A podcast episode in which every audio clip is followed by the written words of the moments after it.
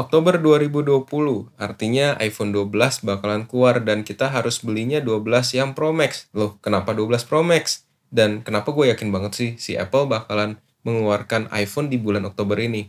Jadi guys, si Apple ini menahan penjualan iPad Air 4 dikarenakan dia memakai prosesor dari iPhone 12, yaitu A14 Bionic. Nah, lalu kenapa harus Pro Max yang dibeli? Karena cuma dia satu-satunya iPhone 12 yang paling beda sendiri. Nah, perbedaannya itu bakal gue kasih tahu di pembahasan ini. Pertama-tama, thank you banget yang udah buat dengerin podcast gue selama ini dan gue berhasil di puncak nomor 2 dari charts Apple Podcast. Thank you buat kalian semua. Jadi gue kali ini mau membocorkan yang lebih bagus lagi di iPhone, yaitu iPhone 12. Di kali ini Apple akan mengeluarkan 4 model dari iPhone 12. Yang pertama mini, yang kedua iPhone 12, yang ketiga Pro Series yaitu 12 Pro, yang keempat adalah 12 Pro Max. Perbedaan paling jelasnya tuh kelihatan dari besarnya layarnya saja. Besarnya layar si mini ini yang pasti paling kecil karena cuma 5.4 inch. Yang 12 dan 12 Pro dia sama-sama 6.1 inch. Pro Max itu paling besar jadi 6.7 inch. Semua tipenya menggunakan jenis layar OLED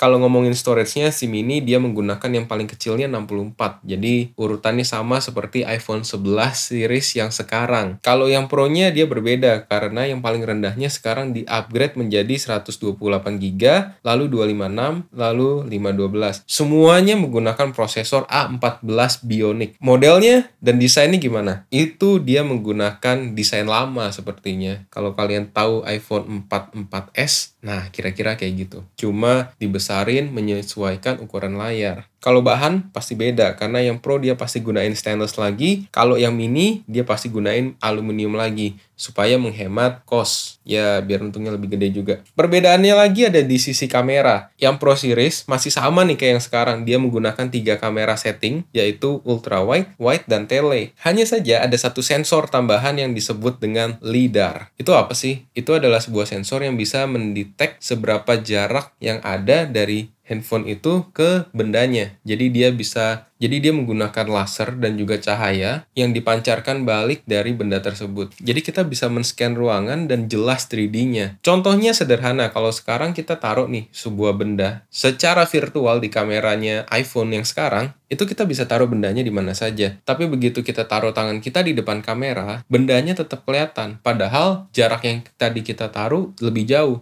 Nah, kalau di LiDAR ini, dia tahu jarak tangan kita dan jarak benda yang tadi kita taruh secara virtual, maka tangan kita pasti akan menutupi si benda tersebut. Gampangnya seperti itu. Lalu yang 12 mini dan 12 biasa, kameranya tetap dua. Jadi ngikutin iPhone 11 sekarang dengan settingan ultra wide dan wide. Dan kedua seri itu datang dengan box yang sangat tipis karena seperti Apple Watch, dia mengurangi AC adapter.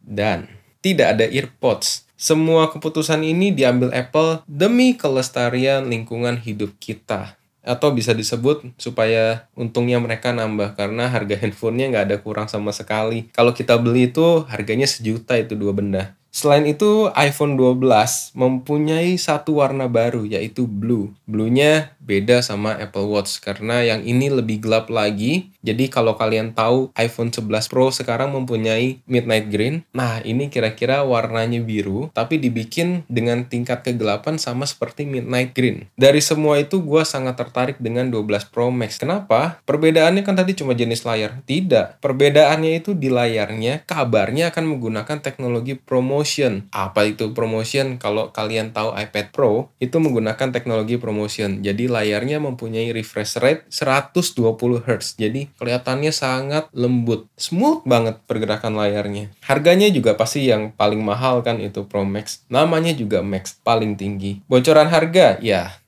di US 649 atau sekitar 9 juta. Enggak lah, itu di US. Di Indonesia bakal dijual di angka 12 juta. Yang paling tingginya Pro Max akan menyentuh di harga 30 juta. Jadi buat kalian yang mau pre-order di Fosfor, kalian harus pantengin itu Instagram Fit Fosfor. Karena jatah stok kita tidak banyak. Bukan jatah stoknya, tapi stok yang keluarnya itu secara bertahap. Jadi kalian belum tentu bisa dapat di batch-batch awal kalau terlambat pre-order. Jadi sekian dulu podcast kali ini. Kalau ada bocoran lain, gue akan share lagi di podcast dan juga di Instagram at fosfor underscore IG. Thank you buat semuanya. See you guys.